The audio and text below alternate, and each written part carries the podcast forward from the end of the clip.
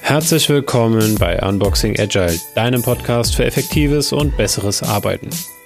Heute ist Harald Wild bei uns hier zu Gast. Als Head of IT hat er beim PKV-Verband die agile Transition mit initiiert und aktiv mitgestaltet. Er erzählt uns davon, was seine Erkenntnisse waren, auch vor allen Dingen im Umgang mit Mitarbeitern bzw. mit deren Erlebnissen in einer Transition. Aber hört am besten selber rein. Viel Spaß! Hallo zusammen zu einer neuen Folge Unboxing Agile. Heute haben wir ein ganz besonderes Thema für euch und zwar habe ich mir den Harald Wild als Gast eingeladen. Hallo Harald. Hallo Daniel. Und zwar ist er einer der Menschen, wo ich sagen würde, er kann uns ein bisschen was darüber erzählen.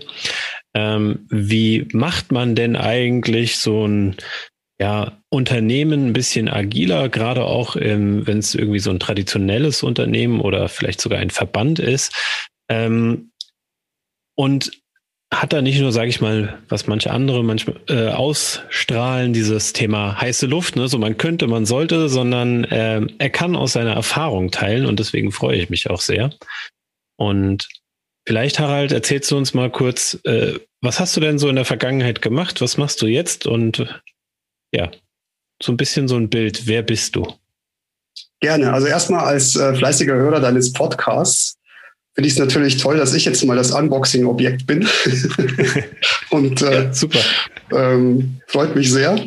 Und äh, was habe ich gemacht? Ich, also in, mit Relevanz zum Podcast habe ich beim Verband der privaten Krankenversicherung die agile Transition dort begleitet, beziehungsweise auch initiiert und ähm, war da Head of IT und habe aber dann auch und das werde ich gleich noch ein bisschen erzählen, auch die agile Transformation in den Bereichen Personal, Finanzen, Einkauf und Services mit begleitet und bin jetzt Vorstand für Verwaltung und Finanzen bei der OVB Vermögensberatung AG.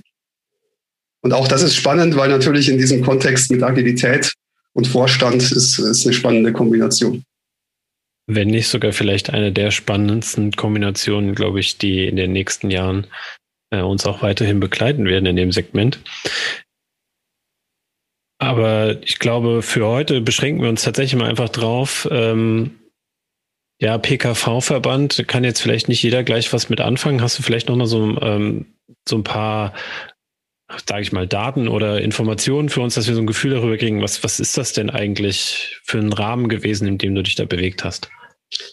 Also der, der PKV-Verband selbst hat äh, 42 Mitgliedsunternehmen, das heißt alle privaten Krankenversicherungsunternehmen und sind Mitglied da. Und das, da gibt es ein relativ großes Spektrum an Aufgabengebieten. Ein Teil davon ist natürlich so ein bisschen Lobbyarbeit, keine Frage, aber es gibt dann auch noch deutlich sinnvollere Dinge ähm, wie Krebsregister und, und bis hin zu zentralen Infrastrukturen, die dafür für die private Krankenversicherungswirtschaft ähm, betrieben werden, aber auch ähm, ein, ein Teil, eine Plattform, eine digitale Plattform zu schaffen bei den Dingen, die jetzt Herr Spahn so vorantreibt. Also das heißt Digitalisierung des Gesundheitswesens. Auch das sind so Dinge, die, in die der PKV-Verband involviert ist. Und im Konkreten ist es so, dass der PKV-Verband auch einen Shared-Service-Bereich hat, der Dienstleister ist für den PKV-Verband selbst, aber auch für die Tochterunternehmen. Und äh, das heißt, äh, in diesem Shared Service Bereich sind eben diese Bereiche IT, Personal, Finanzen, Einkauf und Services, die dann auch so Facility Management machen und so mit, mit drin. Und äh, das ist auch der Kontext, in, in dem wir uns da bewegt haben und auch gerade bei der agilen Transition dann auch eben in diesem Shared Service Bereich Kontext inklusive Geschäftsführung war eben involviert auch in diese, in diese Bemühungen, agiler zu werden. Ja, das klingt auf jeden Fall von den Leistungen, die du gerade beschrieben hast, oder von dem Umfeld nicht so, dass das erste Gefühl in mir aufkeimt, ja, das muss ein total agiles Umfeld gewesen sein, in dem du dich da bewegt hast. Ähm, gerade der, ja, letztendlich ist es ja irgendwie der Finanzsektor, da, sieht man das ja eher selten. Und da wäre für mich die Frage, ähm, was hat euch denn dann bewegt, überhaupt in diese agile Strukturen loszuziehen? Das war auch recht spannend. Also wir haben, wir haben eine Visions- und Strategieplanung durchgeführt, also uns wirklich gefragt, was ist unsere Vision, welcher Dienstleister wollen wir denn für den Konzern sein? Und was bedeutet das eigentlich? Und haben uns da auch recht, relativ lange damit beschäftigt, mit eine Vision zu finden, die für uns passt. Das heißt, wir haben uns da zuerst so ein bisschen auf einer Führungsebene damit beschäftigt, weil Visionsdefinition äh, ähm, jetzt nicht unbedingt für jeden sehr gängig war. Das heißt, wir haben so einen Vorschlag erstellt und haben uns da mehrere Wochen schon mal damit beschäftigt, diesen einen Satz dann irgendwo zu formen und das Ganze dann noch in die Breite getragen und auf einem Open Space dann, dann auch äh, mit allen Kollegen besprochen. Da wurden dann auch ein paar Worte gezielt geändert, äh, wie zum Beispiel, wir sind ein äh, flexibler Dienstleister, wurde zu, wir sind ein flexibler Partner für unsere Kunden und solche Dinge. Also da, das, als das dann geformt war, haben wir dann daraus Strategien abgeleitet und, und daraus auch strategische Ziele. Und da war, wurde dann auch klar, dass wir uns eine deutlich bessere Kundenintegration vorstellen, beziehungsweise auch ein deutlich intensiveres gegenseitiges Verständnis von Anforderungen, von Vorgehensweisen. Warum braucht der Kunde gewisse Dinge? Warum tun wir gewisse Dinge so, wie wir sie tun? Warum müssen wir sie vielleicht so tun? Und daraus entstand dann die Frage, was folgt daraus? Und für uns folgte daraus, dass der Versuch, in eine agile Transition zu starten, eine gute Idee darstellt. Oder zumindest mal ein Versuch, die Dinge zu erreichen, die wir uns auf Basis dieser Überlegungen vorgenommen hatten. Wo war denn bei dir der Punkt ganz konkret, falls du dich daran erinnerst, wo du sagst, oh ja, wir müssen agiler werden? Also dieses, ich weiß, was Agilität heißt, oder kam das vielleicht sogar erst später, dass du verstanden hast, was das bedeutet? ich glaube, äh, das Verständnis, was Agilität bedeutet, wächst ja mit, äh, mit dem eigenen Wachstum. Das heißt, äh, das, was ich damals unter Agilität verstanden habe, Fall. ist nicht mehr das, was ich heute darunter verstehe. Aber ich, ich kam ja auch so ein bisschen aus der Softwareentwicklung und, und äh, hatte da durchaus schon so ein bisschen ähm, oder ein paar Jahre äh, Kontakt auch zu, zu agilen Vorgehensweisen. Und deswegen war das für mich relativ schnell klar, glaube ich, dass ich das gerne tun würde. Ähm, es war aber für mich wichtig, dass das allen so geht, dass das zumindest allen logisch erscheint, dass das eine gute, eine gute Idee ist, das auch zu versuchen. Deswegen habe ich das Thema dann auch entsprechend ähm, vorgebracht und habe das dann besprochen, auch im, im Führungsteam und in, mit, mit den Kollegen und auch mit der Geschäftsführung. Und äh, ich glaube, die Argumente waren relativ gut, weil es hat gar nicht so lange gedauert, bis alle dabei waren, inklusive Geschäftsführung. Das heißt, der erste Schritt, den ihr angegangen seid, ist auf Führungsebene erstmal für ein Commitment zu sorgen. Also ein, zu, so ein Sponsorship quasi für das ganze Thema zu bekommen. Genau, das war, das war wichtig, äh, gerade in einem Umfeld, wo, wo es doch sehr hierarchisch zugeht traditionell und, und äh, alle gewohnt sind, auf einer Führungsebene Entscheidungen zu treffen, war es wichtig, dass diese Leute, die diese Entscheidungen treffen, normalerweise auch mit an Bord waren. Also das heißt, dass äh, da keine Irritationen auftreten, weil manchmal reicht es ja schon aus, wenn eine entscheidende Person nicht in den Entscheidungsprozess involviert war, um das Ganze zu blockieren. Und das, das, das ist ja typisch für, für hierarchische Organisationen ähm, oder wo der Fokus auch auf Hierarchie liegt. Und da war es eben wichtig, dass da alle mit an Bord sind und auch es allen logisch erscheint, dass, äh, dass das eine gute Idee ist. Und da ist es wiederum wichtig, dass natürlich jeder auch diese Informationen so wahrnehmen kann, wie sie seiner Sprache entsprechen. Also das heißt, oder seiner, seiner Logikwelt entsprechen. Das heißt, eine Geschäftsführung hat das Ganze so dargestellt bekommen und das hat jetzt nichts mit Manipulation zu tun, sondern es ist wirklich nur so, um Anschlussfähigkeit zu erzeugen. Denn wenn ich, äh, wenn ich je nachdem, wen ich mit an Bord kriegen will, hat der andere Gründe, die ihm logisch erscheinen. Und das war auch sehr wichtig, da individuell eben zu sprechen und die Gründe auch individuell darzustellen. Kann ich gut nachvollziehen. Also meiner Erfahrung nach bringt es auch nichts, äh, mit jemandem, der auf einer ja, geschäftsstrategischen Ebene unterwegs ist, zu, äh, klein, klein zu erklären, wie jetzt ein Kanban-Board funktioniert, das ist äh, nicht sonderlich anschlussfähig auf jeden Fall. Das ja, heißt, genau. Ihr habt gute Erfahrungen gemacht, äh, indem ihr es geschafft habt, ähm, anschlussfähig das Thema zu erklären. Wie lange habt ihr dafür so gebraucht? Zwei, drei Stunden, Tage, Wochen, Monate? Jahre? ich wollte gerade sagen, äh, mehr, mehr, mehr. Ähm, nee, aber das, also das hat sicherlich gedauert. Das war sicherlich ein, ein, der Startprozess war sicherlich ein Prozess über mehrere Wochen.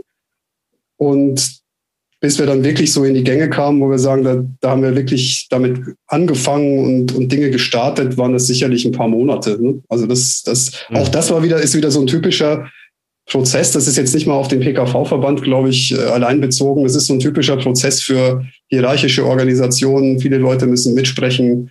Viele Leute haben eine Meinung und müssen irgendwo als Stakeholder mit, mit berücksichtigt werden. Und damit zieht sich sowas in die Länge, bis man wirklich mal anfängt, Aktionen zu machen. Also dieses, was man aus agilen Welten kennt, äh, schnell loslaufen, was probieren, äh, gucken, was man dann wieder braucht und, und äh, sich weiterentwickeln.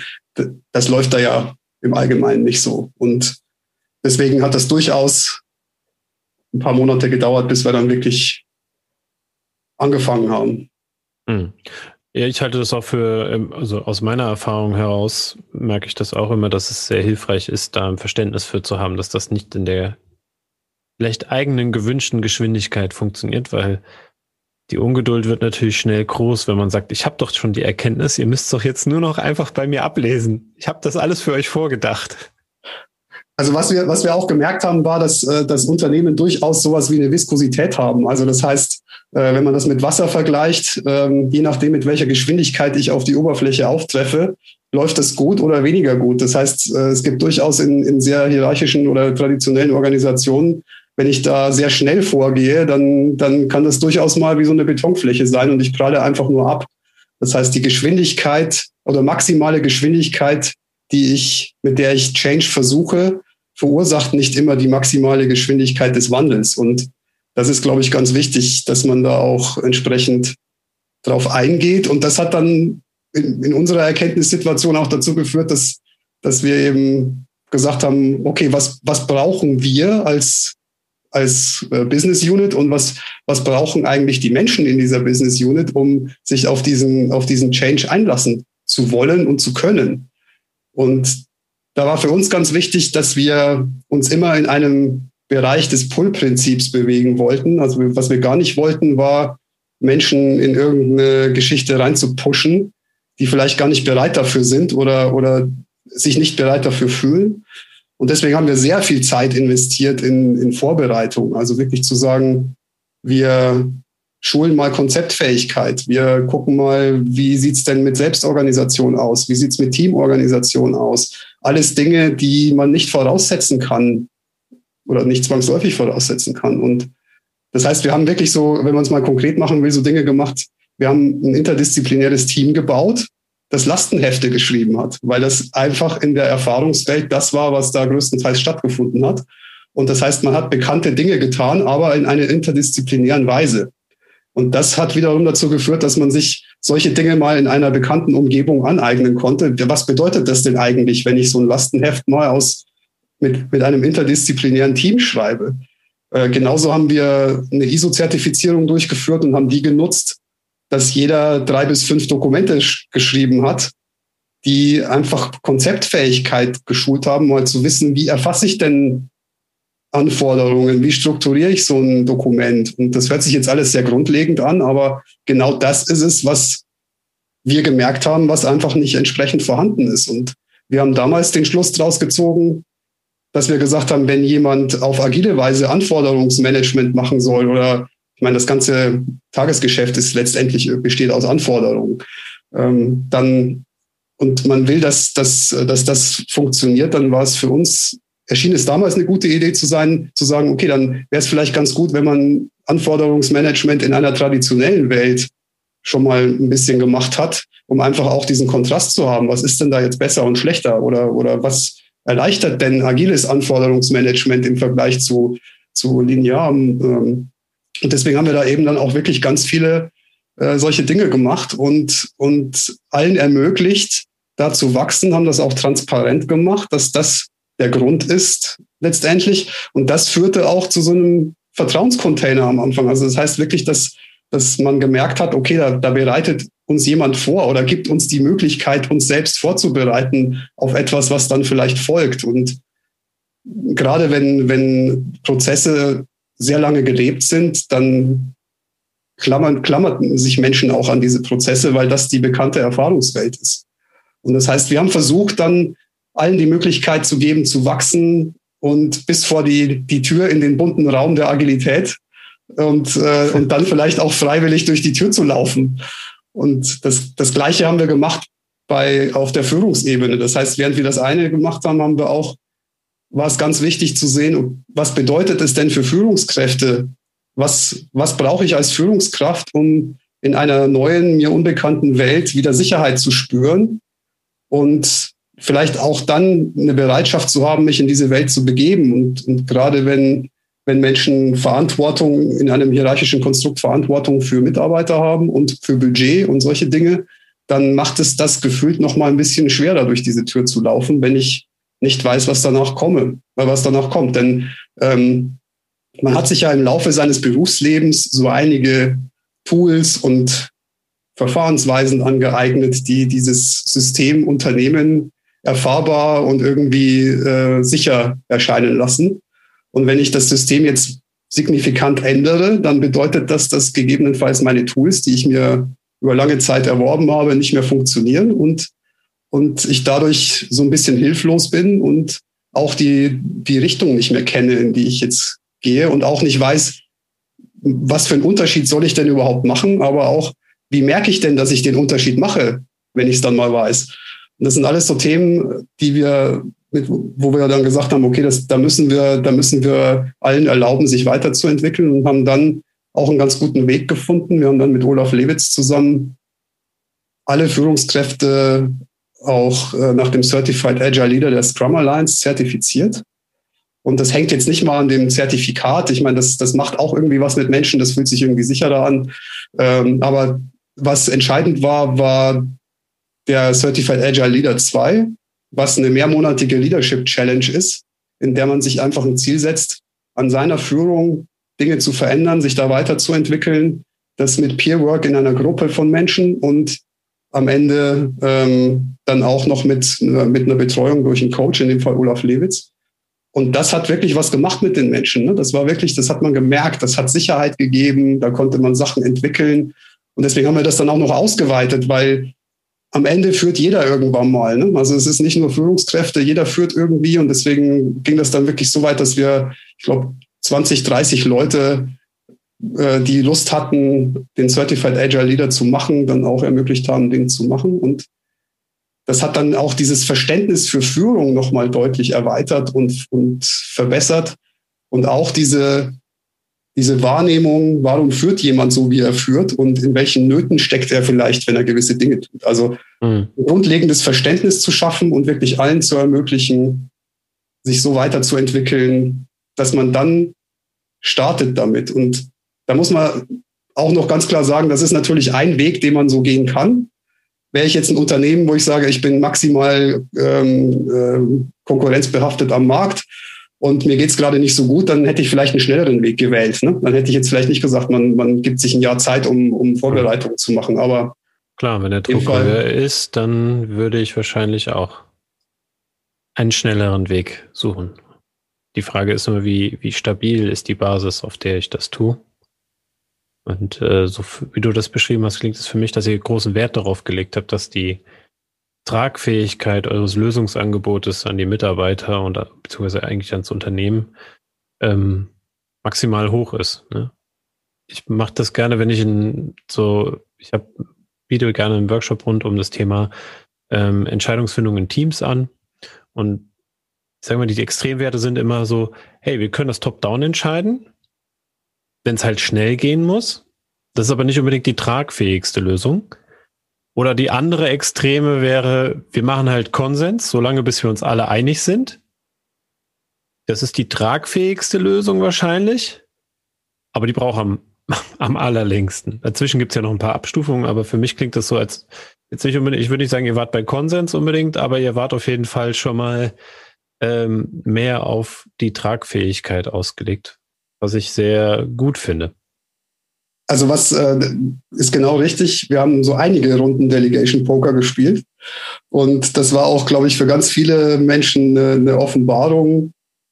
Ach, man kann das ja auch vereinbaren, was eigentlich, äh, was, was man da delegiert. Und es ist für die, Führungs, für die Führungskraft auch extremst wertvoll zu wissen, okay, die, die würden das gerne delegiert bekommen, das Team, oder das Team sieht gar nicht, dass es das delegiert bekommen will oder kann. Und diese, diese Wechselwirkung, die ist, die war total wertvoll für alle.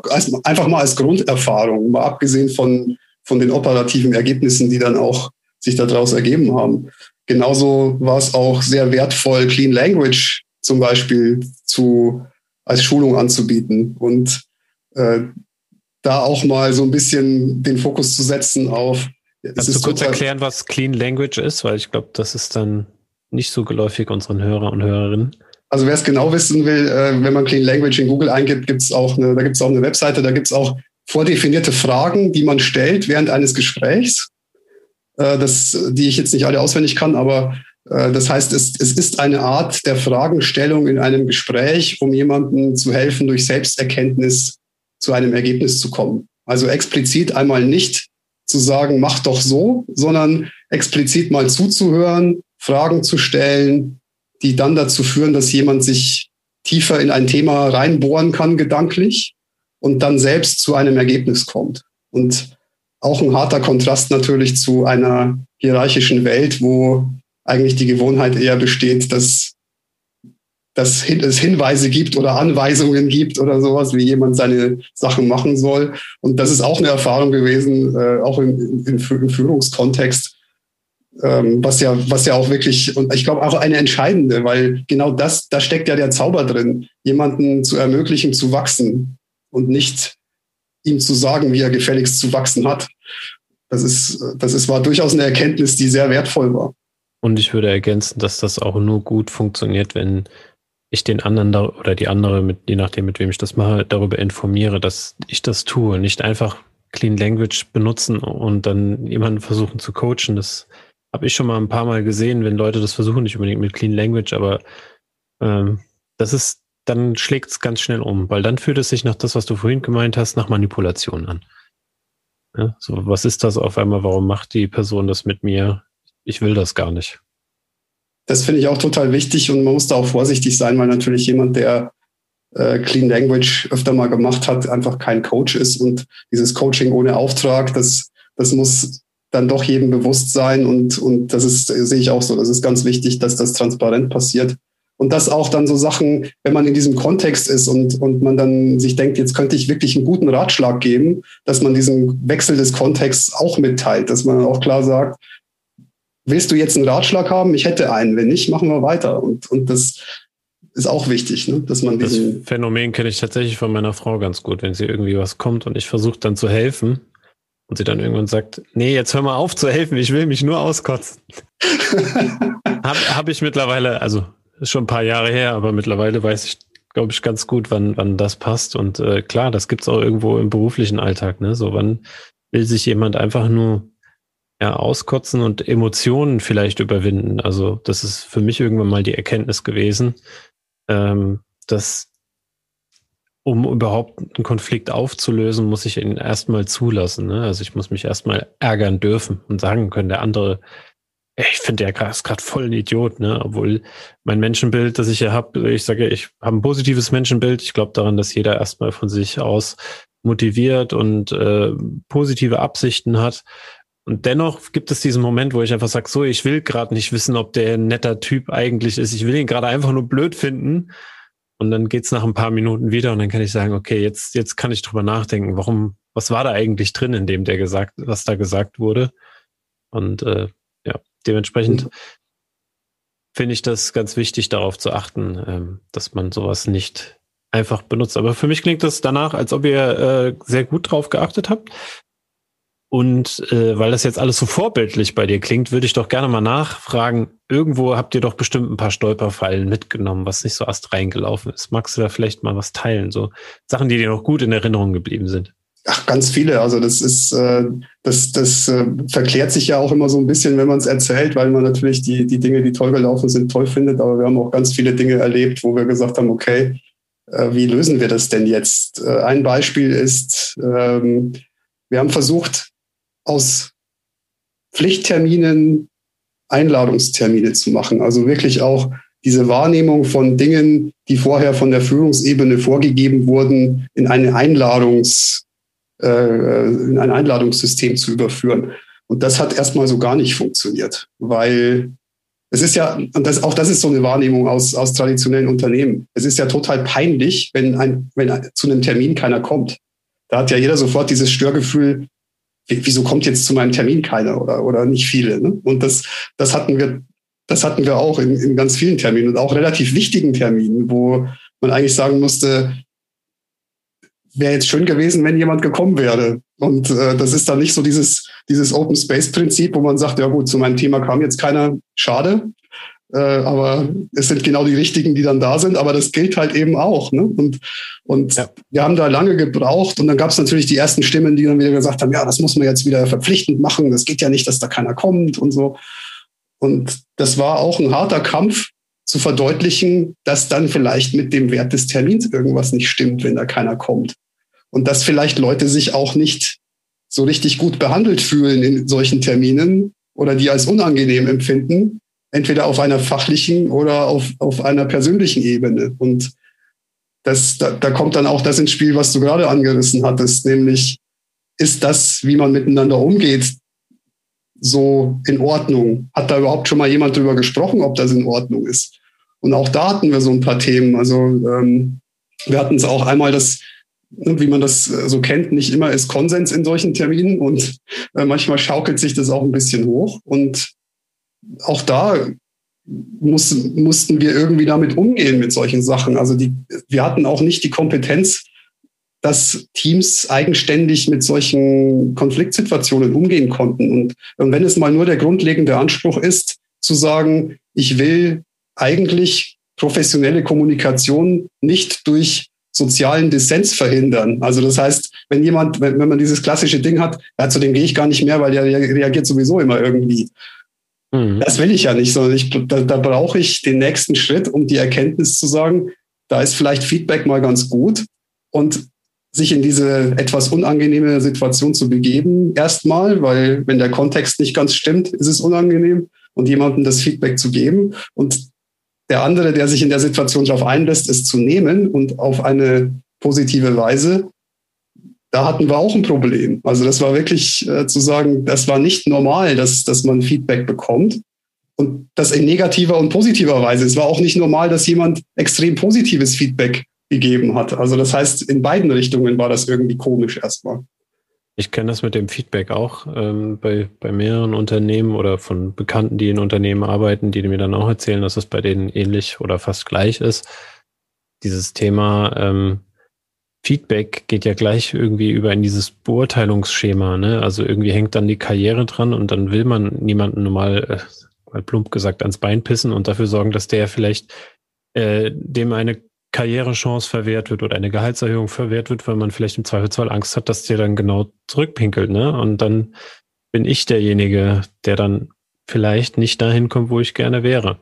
Und je höher man in der Hierarchie steigt, desto schlimmer wird's ja meistens, weil's gefühlt auch einsamer wird, was im, wo ich keine Führungskraft drum beneide. Das ist auch so. Man kann aus Hierarchie, wenn sie noch existiert, auch, die kann man nicht wegreden. Ne? Also das, man kann aus einem Berg äh, vielleicht einen Hügel machen, aber den Hügel wegzukriegen, wenn noch eine formale Hierarchie besteht, das ist eigentlich fast unmöglich. Und damit muss man umgehen. Da kann man seine Führung ändern. Also das heißt wirklich auch auf eine Vertrauensbasis das Ganze durchaus machen, aber am Ende des Tages bleibt da ein Hügel. Das ist so. Hm. Ich würde auch sagen, das, was du vielleicht so ein bisschen ansprichst, ist, Hierarchien sind ja per se erstmal nichts Schlechtes. Ja. Nicht funktionierende Hierarchien sind das, was die Leute dann meistens stört. Mhm. Also dann stimmt ja aber nicht an dem Konstrukt allgemein vielleicht nicht unbedingt was, sondern wie wird diese Macht genutzt, die da ver, verliehen oder geteilt wird. Ähm, also ich bin früher auch ein großer Freund davon gewesen, oh so ein Unternehmen, so ein richtig agiles Unternehmen muss hierarchielos sein. Würde ich heute gar nicht mehr so unterschreiben. Äh, Tatsächlich auch anhand dieses Themas, das ich vorhin gesagt habe. Ne? Also Hierarchie bringt halt auch Geschwindigkeit und das macht durchaus Sinn, wenn wir das irgendwie ähm, so kanalisieren, dass wir als Unternehmen äh, handlungsfähig bleiben, weil der Konsens ist dann halt manchmal, es kann, kann der Tod für ein Unternehmen sein. Ja, und es ist ja, es ist, man muss ja auch ganz klar sagen, je nachdem, wie schnell man vorgeht, gibt es eine sehr lange Phase der, der Veränderung. Und wenn ich aus einem Unternehmen, das ja auf gewisser Basis erfolgreich war, also das heißt, oftmals hat die Hierarchie ja doch zu Erfolg geführt, man sich aber für die Zukunft anders aufstellen will oder anders sich verändern will, dann, und ich nehme die Hierarchien da sofort raus. Das ist ja, das ist ja schon wie so ein, so, so ein kleiner Schockzustand für ein Unternehmen. Und wenn ich das, wenn ich da die Chance habe, das in angemessener Geschwindigkeit, was auch immer das im Kontext des einzelnen Unternehmens bedeutet, zu verändern, dann ist das durchaus ein Vorteil. Und wenn sich irgendwann zeigt, dass, dass es vielleicht in, in einem Unternehmenskontext eine gute Idee ist, dass man die Hierarchien komplett weglässt, dann ist das schön. Und wenn sich in einem anderen Kontext zeigt, dass es keine gute Idee ist, äh, dass, äh, dass man die weglässt, dann ist auch das total darstellbar und, und vertretbar. Es muss eben nur wichtig sein, das ist genauso wie du sagst, es muss wichtig sein, dass die Führung sich entsprechend so gestaltet, dass das nicht zur Blockade wird und dass die Führung selbst nicht, äh, nicht, nicht verhindernd wirkt, sondern im Gegenteil fördernd und und äh, ein Umfeld schafft, in dem das wachsen kann, was da wachsen muss. Und das war auch ein Teil der, der Erkenntnisse, die wir da gehabt haben und die wir auch nicht von Anfang an hatten. Ne? Also das, äh, das, wir hatten auch so ein bisschen das Thema, auf einmal war jeder der agile Experte und jeder hat dem anderen Ratschläge gegeben, wie es am besten läuft. Und auch da muss man halt dann wieder für so ein Wachstum erlauben und Erkenntnis erlauben, bis dann viele Leute merken, okay, vielleicht weiß man doch nicht so viel darüber, wie man gedacht hat und vielleicht beobachtet man doch lieber und entscheidet dann. Also auch das war so ein Thema, wo wir, wo wir durchaus damit gekämpft haben, eine Zeit lang, dass wir in der Wahrnehmung, alle fanden es toll und waren euphorisch, das war auch schön, aber das führte auch eben so ein bisschen dazu, dass, dass eben ganz viele agile Experten rumliefen auf einmal. Mhm. Das klingt für mich äh, nach der Herausforderung des Aushaltens mhm. die Veränderung aushalten, wenn es dann nicht gleich so läuft, wie man sich vorgestellt hat. Ich glaube, oder ich beobachte häufig, dass das die einer der größten Herausforderungen für die Unternehmen ist. Jetzt gibt man sich schon die Mühe, sich zu verändern, aber äh, auf einmal machen die ja was ganz anderes damit oder das läuft nicht so, wie man sich vorgestellt hat. Und das dann auch mal einfach auszuhalten, aber weiter am Kurs festzuhalten. Ja, und ein anderes Thema war, dass wir teilweise dann etwas zu langsam wurden. Also auch das ist wichtig, dass die Geschwindigkeit der Veränderung nicht zu langsam wird, weil ansonsten äh, droht das Ganze wieder so ein bisschen einzuschlafen. Und da mussten wir dann auch darauf achten und wieder so ein bisschen mehr Gas geben. Wir haben uns dann mit rein methodisch und auch da muss man unterscheiden. Ne? Also man muss aufpassen, dass man sich nicht zu sehr mit der eigenen Veränderung beschäftigt und das so toll findet, wie man sich jetzt verändert hat, dass man dann sich irgendwann denkt, okay, da waren ja auch noch Kunden sondern dass, äh, dass, der Arbeits dass der Arbeitsprozess, der eigene, den man anpasst, nicht äh, dazu führt, dass man, dass man eben äh, die Kundenintegration dann vergisst. Und äh, was wir dann gemacht haben, war, wir haben uns am Anfang erstmal so einfach gedacht, okay, wir, wir iterieren jetzt, wir, wir machen zweiwöchige Iterationen, nutzen auch die aus Scrum bekannten äh, Termine wie, wie Plannings, äh, Reviews und Retros. Und um uns einfach auch zu verbessern und haben dann aber immer mehr gemerkt, dass umso mehr Wissen wir aufgebaut haben. Und das war eine entscheidende Erkenntnis, internes Wissen aufzubauen, nicht äh, immer abhängig zu sein vom Coach, der, der der Einzige ist, der, der Wissen hat, sondern wirklich Wissen aufzubauen und das Wissen durch Anwendung in Können zu verwandeln im Unternehmen. Das war extrem wichtig. Und da dann auch eben die Möglichkeit zu sagen, wenn, wenn man jetzt genug Wissen im Unternehmen hat, dann kamen wir immer mehr in so eine Richtung, dass wir eigentlich weg von Frameworks kamen, außer jetzt in der Softwareentwicklung, da, da war es dann weiterhin Scrum, aber, aber das, und sondern in, in so ein Inspector and Adapt-Thema kamen, weil wir gemerkt haben, wir haben so viel Wissen angesammelt, dass wir beobachten können, was wir gerade brauchen und auf Basis dieser Erkenntnis die Entscheidung treffen, was wir als nächstes tun. Und da waren auch ein, einige nicht wirklich gute Entscheidungen dabei, aber das haben wir dann relativ schnell gemerkt und sind in eine andere Richtung gelaufen. Und das heißt, letztendlich wurde das in eher, ging das eher in so eine Inspect and Adapt Richtung, als dass wir uns direkt an irgendein Framework ausgerichtet haben. Und dann war es eben so, dass wir mit den einzelnen Bereichen dann auch wirklich synchron Iterationen gemacht haben und, und äh, dann auch entsprechend Abstimmungsmeetings hatten, wo eben die Iterationen wieder synchronisiert wurden und uns auch ein, äh, ne, das mag für, für manche nicht funktionieren, für uns hat es funktioniert, auch ein Jira-Konstrukt gebaut haben, in dem es dann möglich war, anderen Bereichen Anforderungen zu geben, die die aus ihrem Backlog wieder pullen konnten. Also das heißt, auch da war wichtig, dass wir kein, nicht in ein, in ein Anforderungs-Push-Konzept verfallen, sondern dass da die Möglichkeit besteht, dass man zwar Anforderungen übermittelt, dass aber die Entscheidung, das zu pullen oder sich die Anforderungen zu ziehen, in den einzelnen Bereichen blieb. Und das insgesamt war dann so dieses, äh, dieses Konstrukt, wo wir dann von der, von der Anforderungsbearbeitung her eben uns da weiterentwickelt haben und, und, und dann auch da iteriert haben und dann eben auch Kundenintegration, die Plannings, äh, Kunden mit reinzunehmen ähm, und wie man, wie man das dann halt auch von Scrum kennt, so ähnlich. Ne? Das klingt für mich aber so, als ob ihr äh, einen längeren Weg hinter euch hattet, der zumindest klingt, also habe ich das jetzt so rausgehört, dass ihr zufrieden seid oder du zumindest zufrieden bist, wie es abgelaufen ist, auch einiges äh, lernen konntest, was du auch jetzt mit uns geteilt hast. Also sei es äh, am Anfang erstmal für ein Commitment zu sorgen und äh, zu schauen, dass man jemanden äh, oder dass die Führungsriege das ganze Thema sponsort, dass die da nicht sich querstellen, dass man den Leuten die Möglichkeit gibt, sich mit dem Thema auch erstmal so zu befassen, dass es anschlussfähig ist, also dass es an ihrer Ebene, ähm, wo auch immer sie gerade stehen, sinnvoll andockt, dass sie das verknüpfen können, dass sie Zeit haben und auch ein Invest bekommen, ähm, dass sie neue Dinge lernen dürfen, aber gleichzeitig darauf achten muss, dass man nicht zu langsam irgendwo wird äh, und dass man die Geschwindigkeit aufrechterhält. Aber wie du es mit dem Bild schon gemeint hast, ne, so ich muss halt gucken, wie schnell ich aufs Wasser auftreffe. Äh, zu langsam ist nicht gut, zu schnell ist nicht gut sonst wird's äh, hart wie Beton, hast du ja gesagt. Und ich bin mir sicher, dass äh, unsere Zuhörer und Zuhörerinnen da ein bisschen was äh, draus ziehen konnten. Deswegen schon mal vielen Dank, Harald, dass du das mit uns geteilt hast heute. Ja, danke für die Einladung. War, war schön. Und ähm, wir können ja jetzt noch die anderen einladen, also die nämlich sagen, okay, jetzt würde ich gern da noch mal ein bisschen mehr äh, erfahren oder noch ein bisschen tiefer in das Thema einsteigen.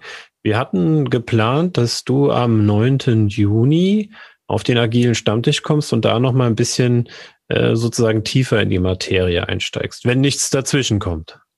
Sehr gerne, ja. Das, äh, da, das finde ich auch sehr spannend, äh, gerade wenn es dann um konkrete Fragestellungen geht.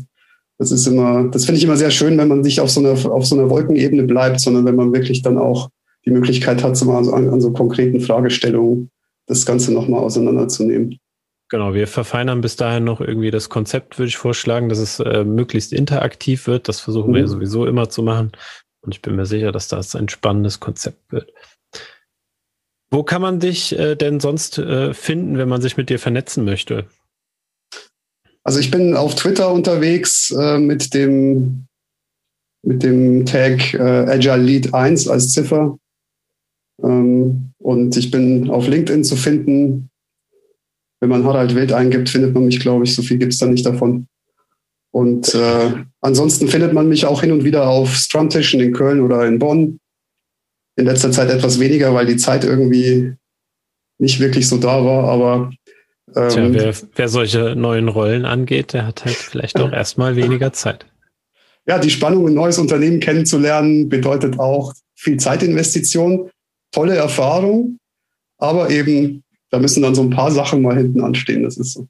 Aber die Zeit kommt wieder. Wie gesagt, ich habe nichts dagegen, dass du das dann beim Stammtisch äh, wieder aufleben lässt und da nochmal dein, dein tieferes Wissen mit uns teilst.